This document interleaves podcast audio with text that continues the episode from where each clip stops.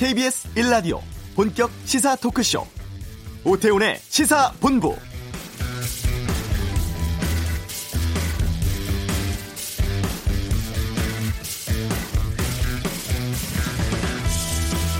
홍콩 시위 사태가 6개월째 지속되는 가운데 향후 홍콩 전국의 향배를 가를 구의원 선거가 주말에 있었습니다.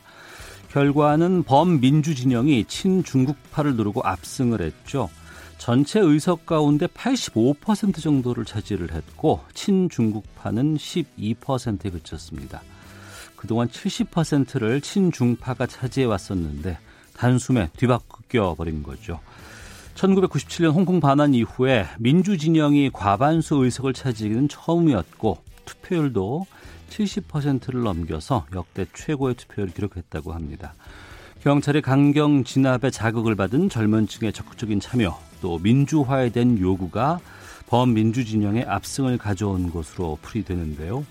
시위 장기화되고 폭력적으로 변하는 상황에서 홍콩 사태가 새로운 국면으로 접어들 것으로 보입니다. 오태훈의 시사본부 잠시 후 이슈에서 현지 취재 기자 연결해 홍콩 상황 살펴보겠습니다. 신차 출시 이어지는 국내 자동차 업계 상황은 권용주의 차차차에서 알아보고 2부 현직 의원들의 의견 들어보는 정치와투 한 아세안 정상회의 황교안 대표의 단식 바른미래당 상황 다루겠습니다. 하재근의 문화살롱 구하라 씨 사망 소식에 슬픔에 빠진 연예계 소식 살펴보겠습니다.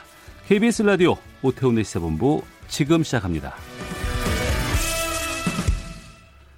네, 이 시각 핫하고 중요한 뉴스들 정리해드리는 시간입니다. 방금 뉴스 KBS 보도본부 박찬영 기자와 함께합니다. 어서 오세요. 네, 안녕하세요. 예.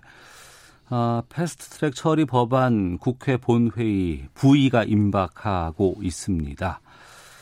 여야 간의 협상은 지금 어떻게 되고 있답니까? 일단 여야 3당 교섭단체 원내대표가 오늘 오후에 국회에서 만납니다. 아, 그 선거법하고 검찰개혁 법안 처리 방안을 논의하기 위해서인데 어제 그 문희상 국회의장 주재로 회동을 했는데 여기에서 3당 원내대표단이 매일 만나기로 했는데 네. 첫 번째 만남이 되는 거죠. 일단 내일 선거법 개정안이 부의되거든요. 네. 그래서 이걸 먼저 합의하는데 중점 논의할 것으로 보여지고 그런데 지금 한국당 황교안 대표가 단식 농성을 하는 상황이기 때문에 에, 자유한국당 나경 원 내대표가 이렇다 저렇다 이 논의에서 큰 진척을 과연 이루겠느냐는 음. 부분에 있어서 좀 그건 가능성이 적지 않느냐라는 그런 전망이 있고요. 그렇게 된다면 12월 3일 이 고금수처법 그 부의식이랑 맞물려서 돌아갈 가능성도 점쳐집니다.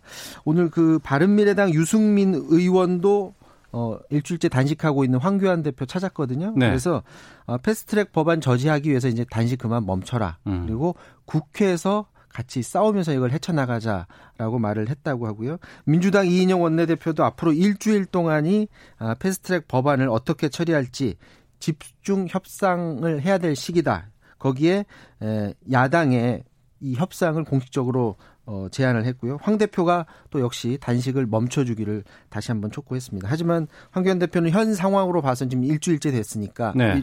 이 렇게 며칠 더 가다가는 이제 병원으로 실려갈 가능성이 굉장히 높거든요.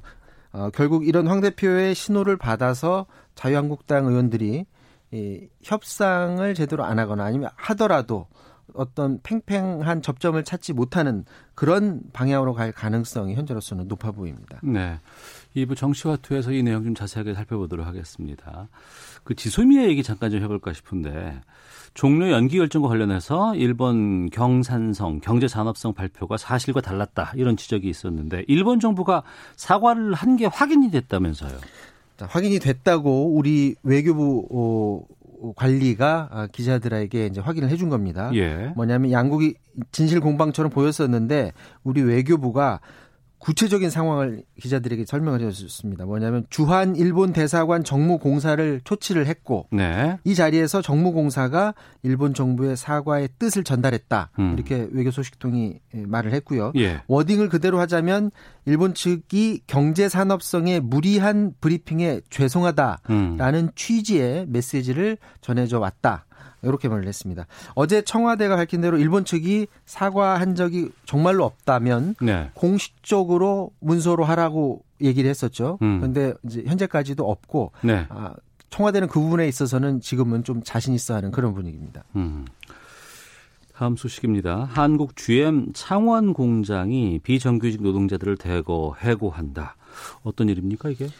아, 비정규직 직원 560여 명 꽤 많습니다. 무더기 해고 결정을 내렸고요. 예. 한국GM 창원 공장이 지난달 비정규직 직원들한테 아, 근무 체계를 이제 창원 공장이 바꾼다. 음. 그렇기 때문에 계약 아, 해지를 할 수밖에 없다. 이렇게 구두 예고를 했었는데 네. 어제 날짜로 해고 예고 통지서를 보내왔다고 합니다. 어. 그래서 한국GM 창원 공장은 물량이 감소돼서 네. 어쩔 수 없다고 하면서 현재 그 주야간 2교대 근무를 하는데 이 근무 체계를 상시 1교대 근무로 근무 체계 변경을 계획하고 있기 때문에 어쩔 수 없다 음. 아, 이런 입장이고요. 예. 한국GM 사측 입장은 자신들은 어 이 비정규직 직원들을 직접 고용한 게 아니라 도급 계약한 거다. 음.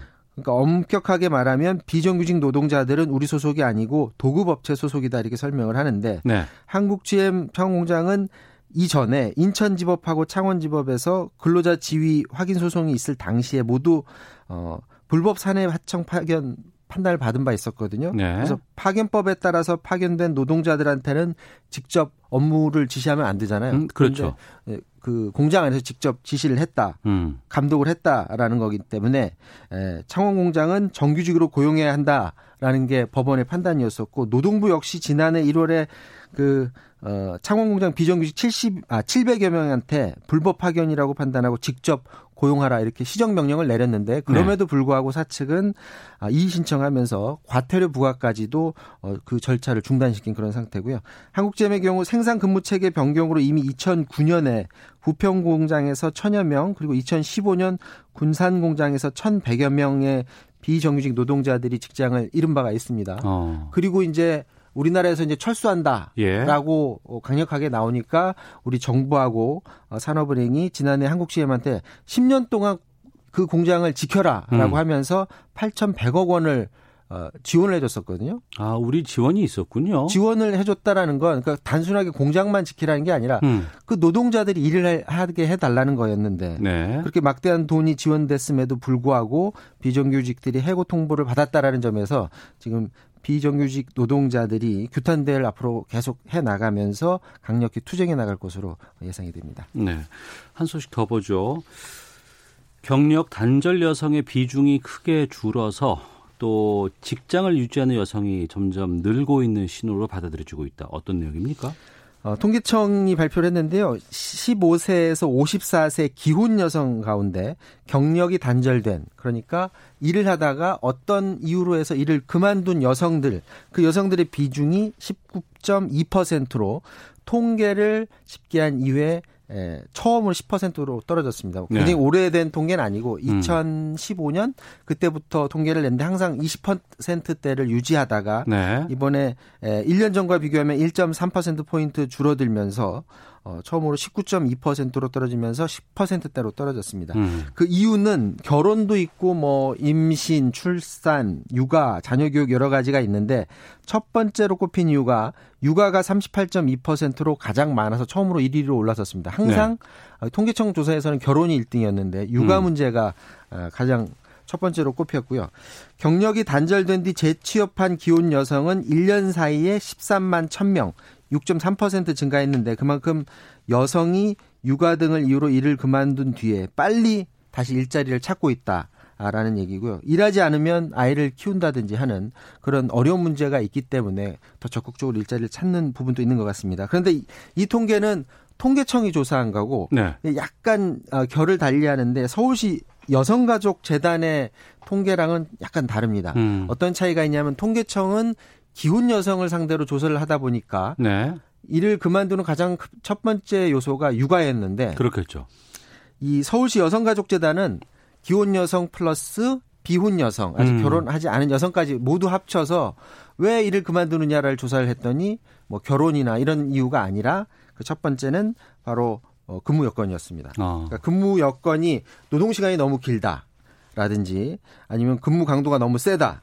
뭐 이런 것들이 가장 큰 이유로 꼽혔고 두 번째가 업무가 적성에 맞지 않았거나 새로운 분야에 도전하기 위해서 어 일을 그만두는 여성들이 많은데 아, 다시 말해서 비혼 여성일수록 육아 문제보다는 근로 조건을 더 중요하시 여기기 때문에 여성들의 그 잠재적 그 경력 단절 여성이 될 수 있는 부, 부분이거든요.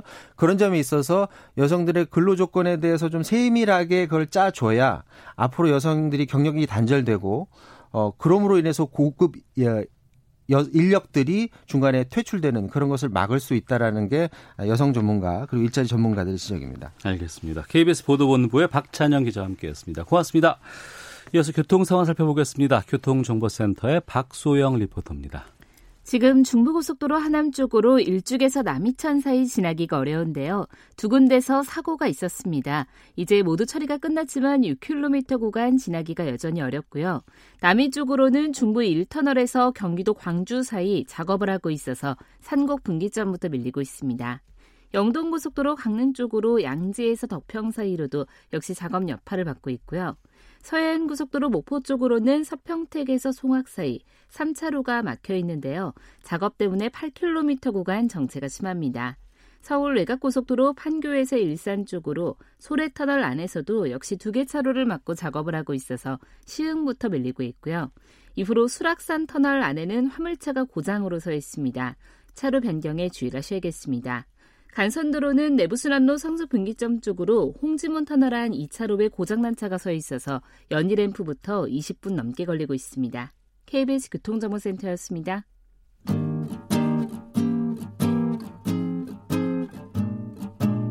KBS 1라디오 오태훈의 시사본부 여러분의 참여로 더욱 풍성해집니다. 방송에 참여하고 싶으신 분은 문자 9730번으로 의견 보내주세요. 짧은 문자는 50원, 긴 문자는 100원의 정보 이용료가 붙습니다.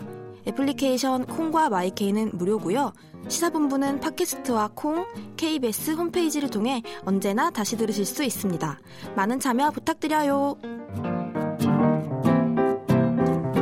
네, 홍콩에서 송환법 철폐 비롯해서 민주화 또 행정장관 직선 요구하는 시위 아, 지난 6개월 동안 계속돼 왔습니다. 이런 가운데 지난 주말에 아, 구의원 선거가 있었고 이 선거를 통해서 홍콩 민심들의 시민들의 민심이 어떻게 나올까 많은 궁금증이 있었는데요. 아, KBS 보도본부 강민수 특파원 지금 홍콩에 나가 있습니다. 연결해서 선거 결과 같은 것들 좀 살펴보도록 하겠습니다. 강 기자 나와 계시죠? 네, 안녕하세요. 예. 어제 홍콩 도착하셨다고 들었습니다. 네, 맞습니다. 예. 현장에서 보는 지금 홍콩의 상황, 또 홍콩 시위는 지금 어떻게 전개되고 있는지 좀 알려주세요. 네, 홍콩의 시위는 한창 때에 비하면 지금 거의 뭐, 어, 종말 단계에 와 있다라고 말씀을 드릴 수 있을 것 같아요. 어제까지만 해도 사실 이 홍콩 이공대 앞의 상황이 아, 전혀 해소가 되지 않고 있었는데 네. 아, 지금 홍콩 이공대 앞 상황을 제외하고는 거의 다 해소가 된 상황이거든요. 어, 제가 이곳 홍콩에 처음 왔을 때가 6월 4일이었습니다. 지난 6월 4일이 사실 이 중화권에서는 굉장히 중요한 날이죠. 음. 1989년 천안문 사태가 있었던 날이 6월 4일입니다. 그래서 홍콩에서는 매년 그날을 기념하는 기념식이 열리는데요. 추념식이 열리는데 사실 그때부터 이 송환법 반대 구호가 나왔었어요. 그래서 사실 6월 4일을 이번 어, 송환법 반대 시위에 시발로 봐야 하느냐 아니면 6월 9일을 봐야 하느냐 뭐 얘기도 했는데 사실 저는 6월 4일부터가 시작이었다고 보는데 한때 6, 7월 더웠을 때는 아, 주최 측 추산 200만 명까지 얘기가 나왔었잖아요. 네. 그때 저도 이곳에 있었는데 아, 이 좁은 홍콩의 거리를 완전히 메우는 시위대에 압도당한 적이 있었습니다. 근데 음. 아, 지금은 그에 비하면은 아, 거의 이제 다 소멸이 됐다고 볼 수가 있습니다. 네. 아, 벌써 6개월이 됐잖아요. 홍콩 시민들도 많이 지쳤고 또 뭐 선거 결과로 일부 어, 어떤 자신들의 요구 사항을 제도권으로 수렴할 수 있는 길도 터졌고 그래서 아, 지금은 많이 이제 잦아든 상황입니다. 네. 그러니까 시위의 최후의 보루가 이제 홍콩 이공대로 보이는데 지금 이 학교 안에는 얼마나 시위대가 있다고 합니까? 아, 지금 학교 안에 들어가 보, 들어가 있는 그 학교 교직원들이나, 그 다음에 어젯밤에 또, 그, 이번에 당선된 구의회 의원 후보자들 다섯 명이 경찰의 허가를 받아가지고 그 안을 다녀왔어요. 근데 그분들 얘기에 따르면 한 30명 정도가 어, 청년들 시위대가 아직도 남아있다라고 얘기를 하고 있습니다. 음. 그러면 그 홍콩 이공대에 있는 시위대에 대해서는 경찰은 어떤 입장이에요, 지금?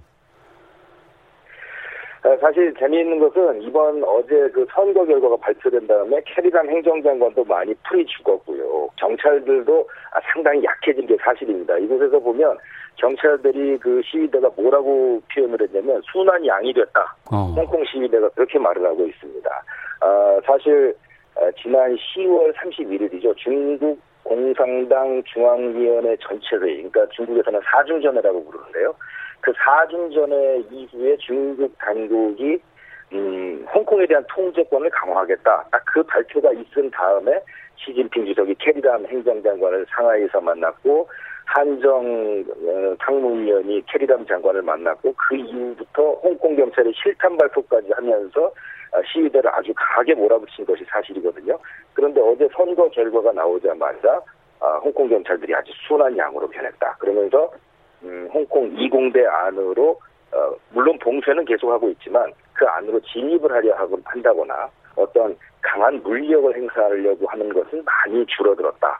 그렇게 보여지고 있습니다. 그런데 조금 전에 또 들어온 소식에 따르면은요. 예. 어, 이런 소식이 지금 막 들어와 있네요. 그 어, 학교 직원들과 구급대원들이 이공대 안으로 조금 전에 들어갔다는 소식이 들리고 있습니다. 음. 그 학생들을 경찰이 당장 체포하지 않을 테니까 음. 대신 등록만 해라. 그러니까 누구인지 확인만 하고 집으로 돌아가게 해주겠다.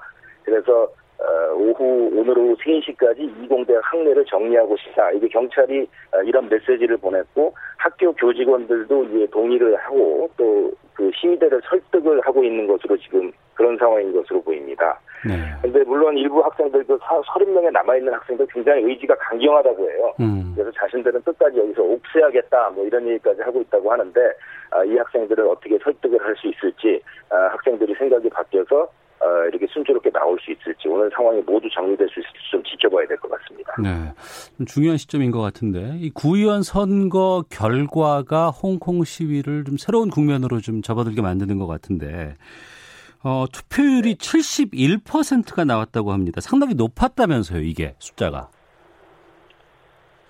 71%라는 투표율은 사실 놀라운 수치입니다. 어. 아, 사실 과거에 2014년 우산혁명 기억하실 겁니다. 네. 뭐 조슈아 왕 등 그 홍콩의 어린 학생들이 주축이 돼가지고 어, 홍콩의 행정장관 직선제를 요구했던 2014년도의 우산혁명 음. 그때도 사실 대단했거든요. 그 시위 열기가 네. 그때 79일간의 시위가 있었는데 그 시위 직후에 치러진 선거 투표율이 47%였어요. 어. 근데 어, 이번에 어, 송환법 반대 시위로 이어진 투표는 71%란 말이죠. 네. 아, 그러니까 이번에가 얼마나 그 시민들의, 그리고 홍콩 시민들이 어, 절실했는지를 느낄 수가 있습니다.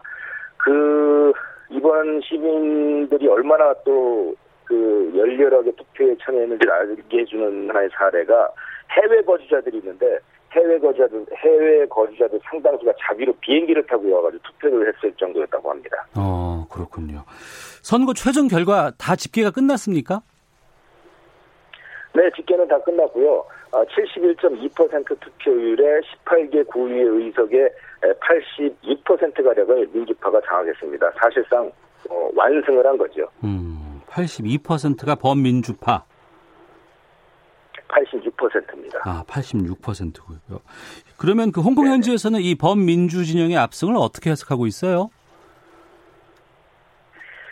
어, 당연히 이번 선거 결과 본인들도 굉장히 놀랍다라는 반응을 보이고 있습니다. 홍콩 시민들이 어, 스스로 이게 홍콩에서 여러 가지 선거가 있습니다. 말씀을 드리자면 이제 구의원 선거가 이제 가장 낮은 단계, 우리로 말하면 기초의원 선거 같은 것이고요. 네. 아 그다음에 이제 내년 6월에 있는 선거 이제 입법회 의원 선거라고 해서 국회의원 선거가 있고 음. 내년 12월에 또 예정돼 있는 것이 행정장관, 행정장관 선거가 있습니다. 근데 홍콩에 여러 가지 선거가 있지만 유일하게 직접 보통 선거로 홍콩 시민들이 직접 뽑으시는 선거는 이 구의원 선거가 유일합니다. 네.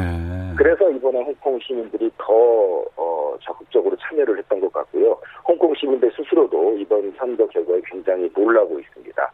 다만 홍콩 시민들이 아직까지 크게 기뻐하지 못하고 샴페인을 터뜨리지 못했던 것은 홍콩 20대에 남아있는 아직도 어, 20, 30명의 학생들, 음. 그들이 옥세를 각오하고 있기 때문에 그 학생들을 끝까지 구출해야 한다. 또 그 학생들이 무사히 나올 때까지는 아직까지 끝난 게 끝난 게 아니다라는 생각으로 지금까지는 일단 뭐 축제 분위기를 좀 유보하고 있는데 어, 오늘 상황이 좀 정리가 되면은 홍콩 시민들의 표정도 훨씬 밝아질 것 같다는 생각이 듭니다. 네, 이번 선거 결과에 대해서 홍콩 정부라든가 특히 중국 정부 네. 쪽의 입장 같은 게 나온 게 있습니까? 중국 정부 입장이 사실 굉장히 재밌습니다. 사실 여기 홍콩 정부는 어, 캐리란 행정장관이 굉장히 그 겸허히 그 민의를 받아들이겠다는 입장을 발표했고요. 예. 아, 조금 전에 말씀드린 대로 홍콩 경찰들도 순한 양이 된 것처럼 상당히 풀, 풀이 죽어 있는 것이 사실입니다. 근데 어, 재미있는 것은 중국 정부, 중앙정부의 반응인데요. 사실 중국 그 중앙정부 입장을 가장 유추해 볼 수 있는 것이 관영 매체입니다. 관영 매체들의 반응을 볼 수 있는데 관영 매체들이 사실 선거 직전까지는 굉장히 그 선거 동향에 대해서 열심히 보도를 했거든요. 네. 그래서 중국 정부도 이번 선거 결과에 나름대로 뭔가 어, 믿는 구석이 있어서 굉장히 결과를 기대했을 텐데 결과가 이렇게 나오니까 어, 침묵으로 일관을 했습니다. 그 음. 그 부분에서 굉장히 당혹감을 읽을 수 있었고요. 하지만 이제 어, 차차 오늘 아침부터 나오는 관영 매체 반응을 보면 어, 지금은 이제 어, 이번 선거 결과의 의미를 애써 축소하고 있습니다. 그러면서 어, 환구시보 같은 경우에는 어, 이번 선거 결과가 폭력 시위를 정당화해주는 그런 결과는 아니다라는 뭐 그 정도 멘트를 했고요. 그 다음에 어제 왕이 외교부장이 이번 선거 결과는 서구의 간섭 때문이다라고 얘기한 것도 네. 참 주목되는 부분입니다. 서방 언론의 가짜 뉴스 탓이라 탓이었다. 뭐 이렇게 얘기하는 거 볼 수 있었고요. 또 광상 외교부 대변인은 선거 결과에도 불구하고 이 캐리란 행정장관이 법에 의해 질서를 회복하는 것을 적극 지지한다라고 발언한 점 등은 어, 중국 정부가 이번 선거 홍콩 시민들의 민의를 점호히 수용해서 어떤 대홍콩 정책에 대한 아, 어떤 변화, 아, 변화가 있을 것이라는 그런 어, 기대들을 어, 좀 어둡게 하는 그런 반응들이 나오고 있습니다. 네. 바뀔 게 없어 보이는 것 같습니다. 예. 이번에 범민주진영이 86%의 구의원을 장악했다고 한다 그러면 이제 이들이 또 가서 역할을 할 거 아니겠습니까? 아무래도 민주진영의 인사가 행정장관이 될 수도 있지 않을까? 뭐 이렇게 볼 수도 있을 것 같은데요. 아, 그거는 뭐 전혀 그 가능성이 없습니다. 지금 제도상으로는. 어. 왜냐하면 행정장관 직선제를 계속 홍콩 시민들이 요구했지만 네. 중국 정부가 받아들이지 않고 있어서 지금도 여전히 간선제로 운영이 되고 있거든요. 네. 그러니까 어, 예전에 우리나라가 뭐 치육관 선거했다 그런 것처럼 지금도 여기서는 이제 치육관 같은 데 모여가지고 어, 선거 인단이라는 분들 1,200명이 모여서 투표를 합니다. 행정장관 투표를 하는데 그 선거인단 구성 자체가 굉장히 어, 친중국적으로 구성이 되어 있습니다. 어. 그래서 아주 복잡해가지고 여기서 설명을 드리기가 굉장히 어려운데요. 간단히 설명을 드리면 어, 뭐 직능단체의 대표들 그리고 중국 전인대의 대표들 어. 뭐 이런 분들 한 사람들이 이렇게 섞여 있어가지고요. 아, 이번에 그 입법 구의원 의회 선거로 들어갈 수 있는 선거인단은 한 170여 명 정도입니다. 1,200명 중에요. 예. 그러니까 어떤 뭐 비율의 변화는 물론 있겠지만 어, 근본적으로 중국이 원하는 구도를 흔들 수 있는 정부에 미치기에는 불가능하다. 그리고 더 결정적인 것은 어, 홍콩 안에서 어떤 행정장관을 뽑든지 결국은 중국 전인대의 허가, 임명을 받게 돼 있습니다. 네. 지금 법상으로. 그래서 중국이 원하지 않으면은 음. 아, 행정장관이 임명될 수 없는 그런 구조로 돼 있다는 점이 지금 여러 가지 어려운 상황인 겁니다. 네. 강민수 기자 설명을 들어보니까 아, 지금 상황이 어떤 음, 좀 입장이다라는 거좀 이해될 것 같은데 그러면 홍콩 시위는 여기서 네. 끝나진 않을 것 같은데 향후 전망은 어떻게 하세요? 홍콩 시위 저는 끝날 거라고 보지 않습니다. 왜냐하면 음. 아, 사실 저희가 잘 기억을 못해서 그렇지 홍콩의 시위, 민주화 시위는 홍콩 반환 직후인 1997년도부터 계속 있었습니다. 네. 어, 2003년도에 에, 국가보안법, 우리나라 국가보안법과 비슷한 그런 애국법 같은 거를 만들려는 시도가 있어서 그때도 어, 한번 그 초대 행정장관 시절에 비슷한 시위가 있었습니다.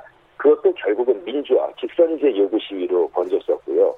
그 다음에도 뭐 2000년, 10년대 들어와서도 어, 학생들에게 애국 교육을 강화하는 법안을 추진하다가 또 그것도 무산되고 결국 직선제 요구로 이어졌고 음. 또 2014년에 우산혁명이 있었고 자잘한 시위까지 따지면 홍콩에 2, 3년간 2, 3년 만에 계속 반복적으로 그 보통 직접 선거 홍콩 행정장관을 직선제로 뽑게 해달라는 시위가 지속적으로 있어 왔습니다. 따라서 이곳의 학자들마저도 이번 시위가 어떤 어 결과 음, 어떤 끝이 아닐 것이다. 음. 이제 시작이고 이번 선거는 끝이 아니라 시작이다. 이런 얘기를 하고 있고요. 어제 그 이공대 앞에 가보니까 이공대 앞에서 기자회견을 하는 이번에 당선된 국회 의원 후보들 또 네.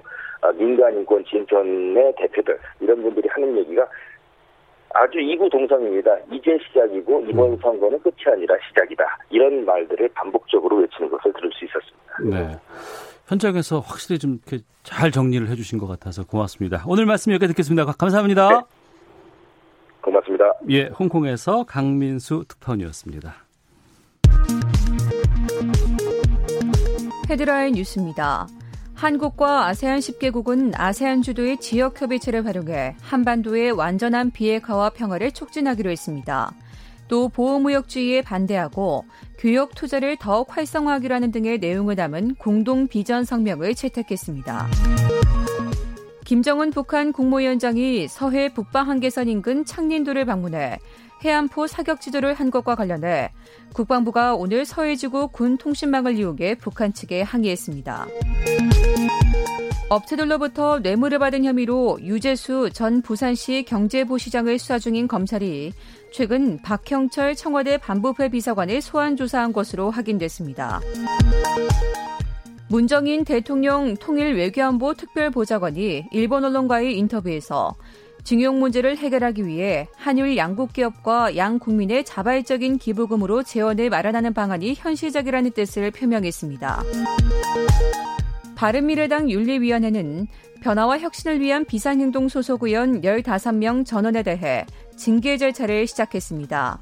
당의 정체성과 이념에 배치되고 화합을 저해하는 행동을 한다는 이유입니다. 지금까지 헤드라인 뉴스 정원나였습니다.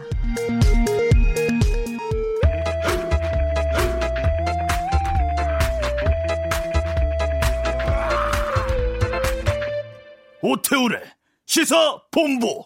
네, 매주 화요일이면 자동차의 모든 것을 살펴보는 시간입니다. 권용주의 차차차 오토타임즈 권용주 편집위원과 함께합니다. 어서 오세요. 네, 어서 왔습니다. 예, 최근 국내 자동차 시장 신차 공세가 이어지고 있다고 하는데 어떤 차가 나오고 있는 거예요? 뭐 공세 수준이 아니고 네. 홍수 수준이다 이렇게 보셔야 될 것 같아요. 아, 그래요? 거의 한 달 간격으로 계속 쏟아지고 있습니다. 어, 뭐 최근에 뭐 잘 아시겠지만 현대자동차가 이제 그랜저 음, 뭐 신형을 내놨고 네, 기아자동차도 K5 신형 지금 사전 계약 받고 있고요. 네, 그 쉐보레도 미국에서 선보인 소형 CUV 트레블레이저 출시를 목전에 앞두고 있고요. 뭐 이 앞서서 이 시간에도 몇 번 소개드렸지만 대형 SUV 음, 어뭐 상반기에 나와서 예, 계속 예. 꾸준히 인기를 얻고 있고 또 어, 소형 SUV도 추가가 돼가지고 역시 인기를 얻고 있잖아요. 예, 예, 여기에다가 이제 또 수입차도 가만히 음. 있을 수 없죠. 음, 그 올 초에 올해 많이 팔아야 되겠다라고 작정을 하고 네, 물량을 본사에다 많이 주문을 했는데 음, 어, 환경부가 인증 검사 깐깐하게 하면서 네, 제대로 못 팔았어요. 어, 그게 이제 하반기에 들어서 다 풀렸습니다. 예, 그러다 보니까 이제 수입차도 어, 신차를 쏟아내니 음, 그야말로 지금 어, 근래 보기 드문 네. 신차 춘추 전국 시대다 이렇게 해석이 되는 거죠. 국산차뿐만 아니고 이제 외제차들도 많이 지금 신차를 내놓고 있는 상황이고 그렇죠. 또 일본차 할인 판매 한동안 좀 뭐 많이 했다가 좀. 주춤한 경우도 좀 있을 것 같기도 하고. 그리고 이제 개별 소비세가 네네. 올해 말에 종료가 됩니다. 그거 항상 연장돼 왔었잖아요. 2년 연장됐거든요. 예. 근데 추가로 연장될 거냐? 음. 그러니까 두 번 연장이 됐는데 세 네. 번까지 정부가 해줄 것이냐라는 것에 약간 의문보가 있습니다. 음. 왜냐하면 이제 세 번까지 해주면 연장을 네. 해주면 그냥 영구적으로 내립시다. 아. 이런 얘기가 분명히 나올 수밖에 그렇죠. 없어서 예, 예. 할인이 아닌 거죠. 그렇죠. 예. 그러다 보니까 이제 세 번까지는 좀 어렵지 않겠나. 자동차 업계는 요구는 하고 있습니다. 음. 아, 내년도 계속 해주세요라고 하고 있는데 그게 아마 12월 말에 가서 매년 이걸 미리 발표하면 네. 소비자들의 구매가 그렇죠. 아, 지장을 줄 수 있으니까. 그렇죠. 효과가 떨어지기 때문에 어. 정부 입장에서 연말 가서 발표할 텐데 뭐 연장되느냐 안 되느냐 이걸 떠나서 일단은 어, 지금 많이 연말 맞아서 밀어내는 상황입니다. 근데 신차 출시를 한다는 건 자동차 업계 입장이고 네. 소비자들의 구매가 계속 이어져야 될 것 같은데 지금 잘 팔리고 있대요? 지금 잘 팔립니다. 어, 그래요? 이게 10월까지 국내에서 판매된 승용차가 모두 124만 대인데 예. 지난해 같은 기간이 127만 대였으니까 2.9% 줄었습니다. 어. 그러니까 이것만 보면 뭐 안 팔리는데? 예. 라고 할 수 있는데 어, 시점을 봐야 돼요. 9월부터 숫자가 올라가기 시작합니다. 어. 그래서 그 이제 9월에 7천대, 10월도 소폭이지만 일단 증가세로 돌아섰고요. 전년 음. 대비. 이런 가운데 이제 11월에 지금 현재 그 코리아 세일 페스타 하고 있잖아요. 아, 그 자동차 그 홈페이지 가보니까 이런 걸 많이 붙여놨더라고요. 네네. 뭐 네. 오는 22일까지 하는데 11월 1일부터 하고 있는데 음. 그 이제 세일 페스타에 동참한다는 명분 하에 적게는 10%, 음. 많게는 일부 상용차에 한해서 최대 20%까지 가격을 내려주고 있습니다. 아, 그래요? 그렇다 어. 보니까 이제 이 세일 페스타 효과까지 감안했을 때 음. 지금 11월이 어, 올 들어 가장 많은 어, 판매가 되지 않을까 이렇게 기대하고 있는 거죠. 네. 근데 신차를 구입하려고 했을 때 특히 뭐 차종이 여러 가지 있겠습니다만 네네. 괜히 그 어, 좀 처음에 교보제가 되지 말아야 된다. 이런 얘기들 참 많이 하시거든요. 우리가 뭐- 검증이 돼야지 이걸 타야지. 뭐 좋은 말로 표현하면 네. 얼리 어답터인데 음. 어, 뭐 다른 말로 표현하면 어, 시험 중이다. 예, 뭐 예. 이렇게 표현을 하죠. 어. 예, 그- 하지만 이제 그거를 자동차 회사도 충분히 이 오랜 경험을 통해서 많이 알고 있어서 음. 어, 초기에 자동차를 사지 말고 6개월 정도 지난 다음에 사라라는 시중에 소문이 있지만 그럼에도 불구하고 어, 나는 세건이가 좀 먼저 타고 싶다라고 네. 하는 소비 심리를 자꾸 자극해서 어. 어, 신차 구매를 유도를 하는 거죠. 신차를 탄다는 건 흔하지 않은 차가 되는 것이고. 그렇죠. 사람들의 주목을 또 어, 끌 수가 있고 음, 네, 그런 거 좋아하시는 분들도 계실 테니까. 그렇죠. 예. 다음 좀 자동차 업계 소식 살펴보겠습니다. 소방청이 10년 동안의 자동차 화재 통계를 공개했다고 하는데 네네. 어떤 내용이 담겨 있었어요? 그러니까 2008년부터 올해 9월까지 발생한 자동차 화재의 통계를 낸 건데요. 네. 모두 6만 3천 건이면 연평균 5,400건 정도 어. 일어난 겁니다. 연평균 5,400건이면 좀 많아 보이는데요. 연, 연평균 5,400건이면 네. 1년이 365일이잖아요. 예. 그러니까 하루에 한 건 나도 365건이니까 어. 어. 뭐 하루에 10건, 많게는 하루에 15건 정도 음. 이렇게 평균 일어난다고 봐야죠. 예. 근데 이 문제를 봤더니 왜 이렇게 화재가 일어나냐 원인을 보면 전기하고 기계 문제가 각각 14,000건과 19,000건으로 가장 많습니다. 네. 둘 합치면 54.6%예요. 음. 이 얘기는 뭐냐면 자동차 자체의 문제로 음. 인한 화재가 절반을 넘는다. 아, 그러니까 어 내가 운행을 뭐 잘못한다거나 아니면 부주의하게 다뤘다거나 이런 거보다도 그렇죠. 자동차 자체의 결함 때문에 절반 이상의 화재가 난다. 네네. 왜냐하면 실제로 부주의는 어, 9천 건밖에 안 됩니다. 예. 그리고 교통사고에 따른 화재도 6천 건밖에 안 돼요. 그렇다 음. 보니까 아 이- 이번들은 대부분 인적 요인이잖아요. 네네. 그러다 보니까 기계 문제와 전기 문제에서 어, 상당히 많은 화재가 일어난다. 음. 이렇게 해석이 되는 거죠. 네.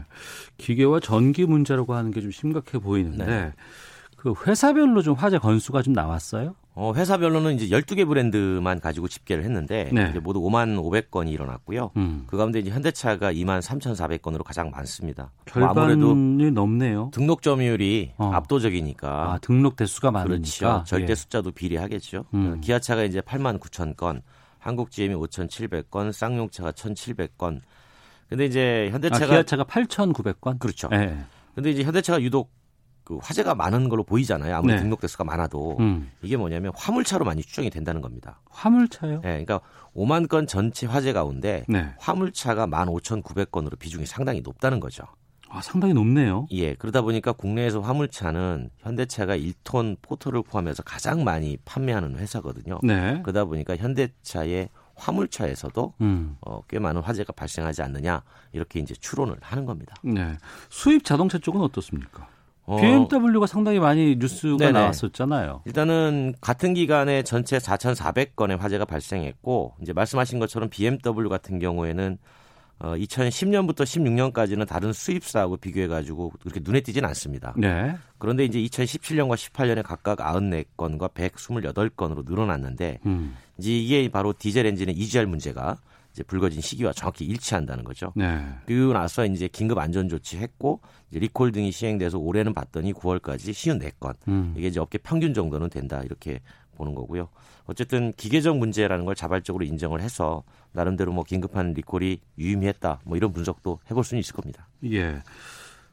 근데 이게 평소에 이용하는 것이고 네. 또 기계적 결함 같은 것들은 이제 줄일 수 있는 방안들을 좀 찾아야 될 것 같은데 방법이 없을까 궁금하거든요. 그러니까 이제 사실 전기 및 기계적 이유로 일어나는 화재는 사전에 예방이 가능하다라는 게 이제 전문가들의 얘기인데 그럼 안 나야 되잖아요. 그렇죠. 네. 이제 그러려면은 사실은 이용자도 어. 나름대로 관리에 좀 신경을 써줄 필요가 있다라고 조언을 합니다. 예. 그러니까 예를 들면 정비와 사후 관리 등을 지속적으로 잘 받을수록 음. 화재 가능성이 낮아진다는 거죠. 네.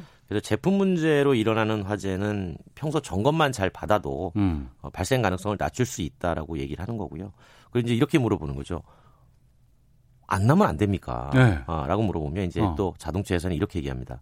이 기름을 태워가지고 네. 태우는 거잖아요. 음. 그러니까 태워서 동력을 얻는 특성상 화재가 일어날 가능성을 0%로 만들기는 이제 어렵다. 네. 음, 하지만 이제 운전자 노력에 따라 사전에 차단할 수 있는 어, 게 바로 이제 자동차 화재라는 걸 인식하는 것도 음. 상당히 중요하다. 뭐 이렇게 얘기하는데 이용자가 뭐 거기까지 따져가면서 이용하지 않기 때문에 네, 네. 어, 자동차 회사가 화재가 나지 않도록 어, 많은 조치들을 사전에 좀 해볼 필요가 있겠죠. 그 평소에 점검 같은 거 하려고 그러면 매뉴얼에 나와 있는 대로 가면 되는 거예요? 아니면 주변에다 물어봐야 돼요? 매뉴얼대로만 가도 어. 어, 충분하게 사전 예방 점검이 됩니다. 음. 아, 그거 하라고 매뉴얼 만들어 놓은 것이니까요. 법적으로 네. 예. 그 매뉴얼에 따라서 소모품 교환 주기만 잘 지켜도 어, 상당한 화재 가능성을 낮출 수 있다. 음. 이렇게 이제 조언을 해준 겁니다. 알겠습니다.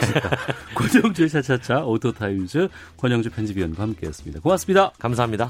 잠시 후 2부 현직 의원들의 정치화투 준비되어 있고요. 이어지는 하재근의 문화살롱 함께 하시겠습니다. 뉴스 들으시고 2부에서 뵙겠습니다.